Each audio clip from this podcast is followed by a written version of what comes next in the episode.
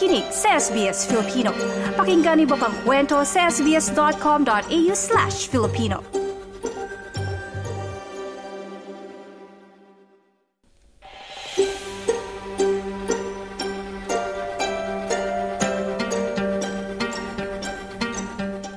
Tatlong buwang makalipas ang naging botohan sa hindi matagumpay na Indigenous Voice to Parliament sa Australia, ilang lokal na konseho ang binago ang petsa ng kanilang taunang seremonya para sa Australian citizenship. Enero 26 ang pambansang araw ng Australia at karaniwang araw na isinasagawa ang mga citizenship ceremony. Ang petsang ito ang araw din noong 1788 na minarkahan ang simula ng kolonisasyon ng itinayo ang bandila ng mga Briton sa Sydney Cove upang angkinin ang lupa at mapa sa kamay ng British colony.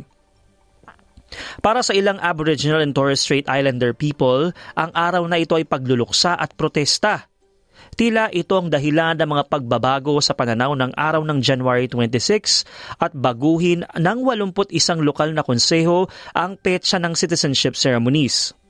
May mga pagsusulong din na bukod sa pagdiriwang ay maging araw ito ng pagsasabi ng katotohanan.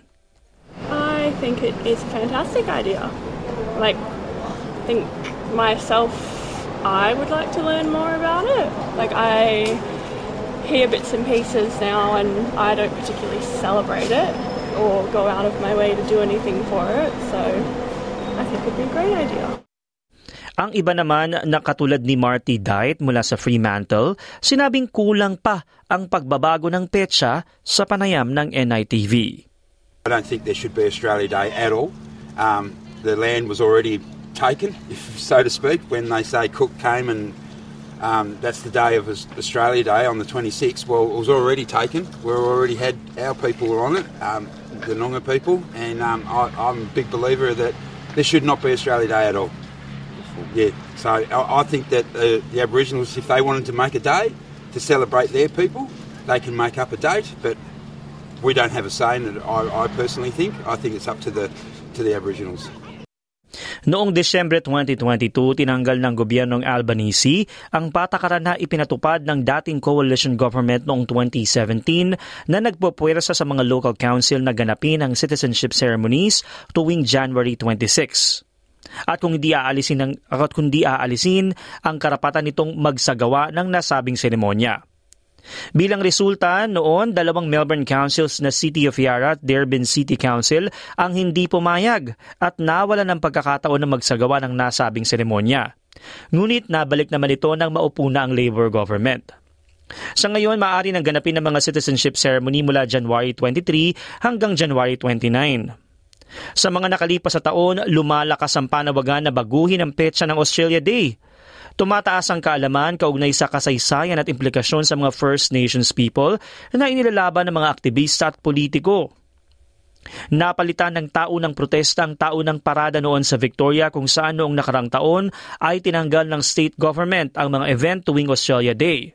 Bagaman dumadami ang suporta dito, may mga ilang hindi pabor sa nasabing ideya. I think truth-telling has a, a legitimate place and and, and it should happen, but I don't think it should interfere with Australia Day. Australia Day, as far as I'm concerned, is, is inclusive of everyone, and it's about everyone, regardless, you know, creed, colour, race, that sort of thing. Um, and I think we just carry on celebrating Australia Day, and maybe um, have a separate have a separate day to, to, to do some truth telling surrounding whatever issues people find a problem. Ngayong taon, gaganapin sa New South Wales ang Australia Day event sa Sydney sa January 26 na may temang Reflect, Respect, Celebrate. Ayon sa isang proud with a jury woman na si Yvonne Weldon, na isang independent councillor mula sa City of Sydney at kinatawan ng Metropolitan Local Aboriginal Land Council, gayon din Deputy Chair ng New South Wales Australia Day Council, ang mga pagbabago niya ay patunay na nakikinig ang mga konseho sa mga mamamayan. It's a reflection of how local councils are engaging with the local community, strangely enough. And um, but you know there has been um, you can become a citizen on any day uh, that is chosen in those ceremonies, and so the way I think some of the councils and the local communities are changing is how they have engaged in a meaningful way with their local communities. Dagdag niyang kahit ano pa man ang desisyon ng mga tao sa petsang January 26, mahalagang magkaroon ng tapat na pag-uusap kaugnay sa issue. Oh, look, you know, we, we are diverse groups. We uh, there is many ways that people will not participate in these type of events. There are people that will come to uh, an event uh, for you know the 26th of January here, and again will then leave there and go and work with and, and be with their mob as well, which is exactly what I do. Um, you know, it doesn't change uh, where we are or where we're from or who we are, but it's a matter of how do we actually walk together and start to have some of those honest conversations that haven't been held in the past. Ang ulat na ito ay binuo ni Sydney Lang para sa SBS News na isinalin sa ating wika at isinalaysay ng inyong lingkod, DJ Korea. Para sa SBS Filipino. Nice yung bang makinig na iba pang kwento na tulad ito? Makinig sa Apple Podcast, Google Podcast, Spotify o sa iba pang podcast apps.